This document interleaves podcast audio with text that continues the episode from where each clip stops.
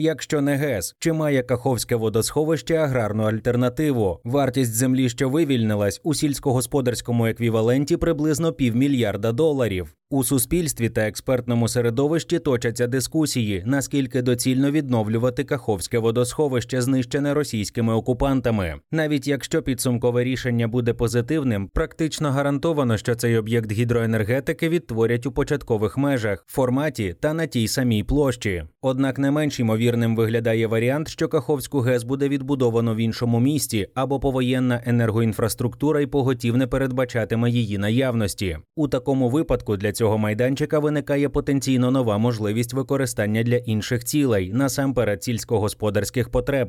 Пріоритетність претензій саме представників АПК на цей ресурс виглядає логічною та обґрунтованою через кілька чинників. На тлі слабких показників ґрунту в Херсонській області площі, які вивільнилися, мають чудову родючість і мінімальну роздрібленість. Тож ці землі можуть заповнити тимчасово недоступні через окупацію або мінне забруднення угіддя в інших областях. І нарешті той факт, що сільське господарство залишається і ще надовго залишатиметься основною галузю національної економіки, дає змогу його представникам розраховувати на режим найбільшого сприяння. Майнд розбирався, який економічний ефект може принести рішення використати землі Каховської ГЕС в аграрному секторі.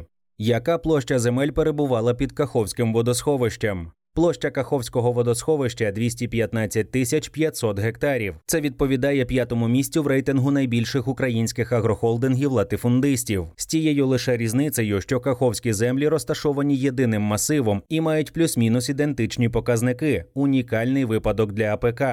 Що з якістю цих земель, як на них позначилося тривале перебування під водою?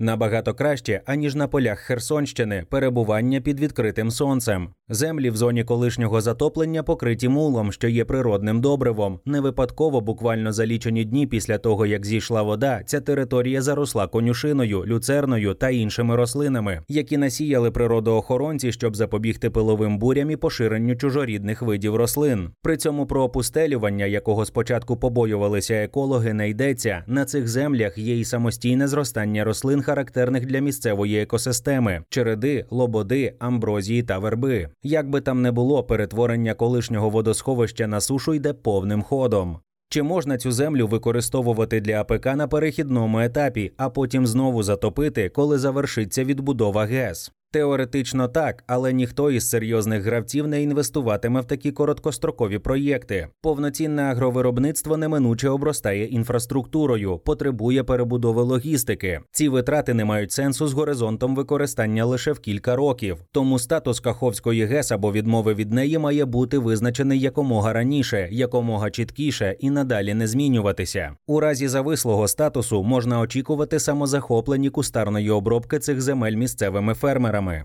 Який юридичний статус цих підводних земель? Державна власність. Зазначимо, якщо вони залишаються у статусі суші, то знадобиться величезна робота з формування ділянок, визначення їх кордонів, оцінки та внесення до державного земельного кадастру. Надалі, в рамках принципів децентралізації, ці землі будуть передані об'єднаним територіальним громадам, і ті зможуть розпоряджатися ними на власний розсуд. Як правило, це здавання в оренду бізнесу. Які ризики такого сценарію? Перша група ризиків екологічні, якщо виявиться, що має місце точкове забруднення окремих ділянок, оскільки під час повені у воду потрапили різні недружні до екології субстанції, зокрема продукти нафтопереробки. Вирощувати на них продукти харчування буде небезпечно чи неможливо. Друга група корупційні. Місцеві чиновники, які отримали у своє розпорядження колосальний ресурс, можуть спробувати розпорядитися ним із вигодою не стільки для громади, скільки для себе. При цьому цей ризик вищий, оскільки оскільки в Україні вже працює ринок землі, і на нього найближчим часом буде допущено юридичних осіб.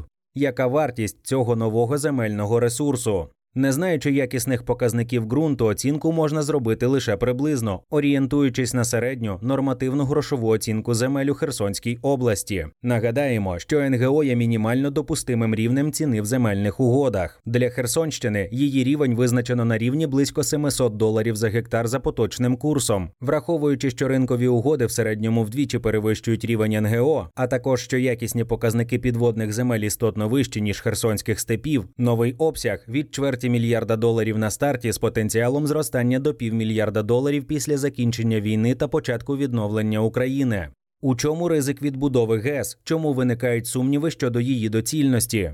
Як раніше писав Майнд, ПРАТ Укргідроенерго, яке виступило замовником робіт із відновлення, вартість проєкту оцінило в діапазоні від 1 до 1,2 мільярдів доларів, а строк будівництва не менше 5 років. При цьому існує думка, що Каховська ГЕС повністю зруйнована і відновленню не підлягає. Отже, йтиметься про фактичне будівництво з нуля. При цьому в будь-якому разі необхідно вирішити проблему охолодження Запорізької АЕС. Екологи зі свого боку наголошують, що відновлення Каховської Каховської ГЕС є порушенням міжнародних зобов'язань України, зокрема взятих у рамках енергетичної спільноти та Оргуської конвенції, а також створює ризик повторення катастрофи навіть у разі деокупації Криму. Також великі гідроелектростанції багато у чому суперечать зеленому порядку денному, оскільки такі об'єкти є гігантськими фабриками з виробництва метану. Понад 90% ГЕС, побудованих із 1930-х років, виявилися дорожчими в експлуатації ніж передбачалося. Водні резервуари Резервуари, створені дамбами, є значними джерелами як вуглекислого газу, так і метану, потужного парникового газу, що у 80 разів ефективніше утримує тепло ніж СО2. Ці дані можуть негативно позначитися на виконанні Україною міжнародних зобов'язань щодо скорочення викидів СО2, зокрема у рамках Паризької кліматичної угоди та угоди про асоціацію з ЄС.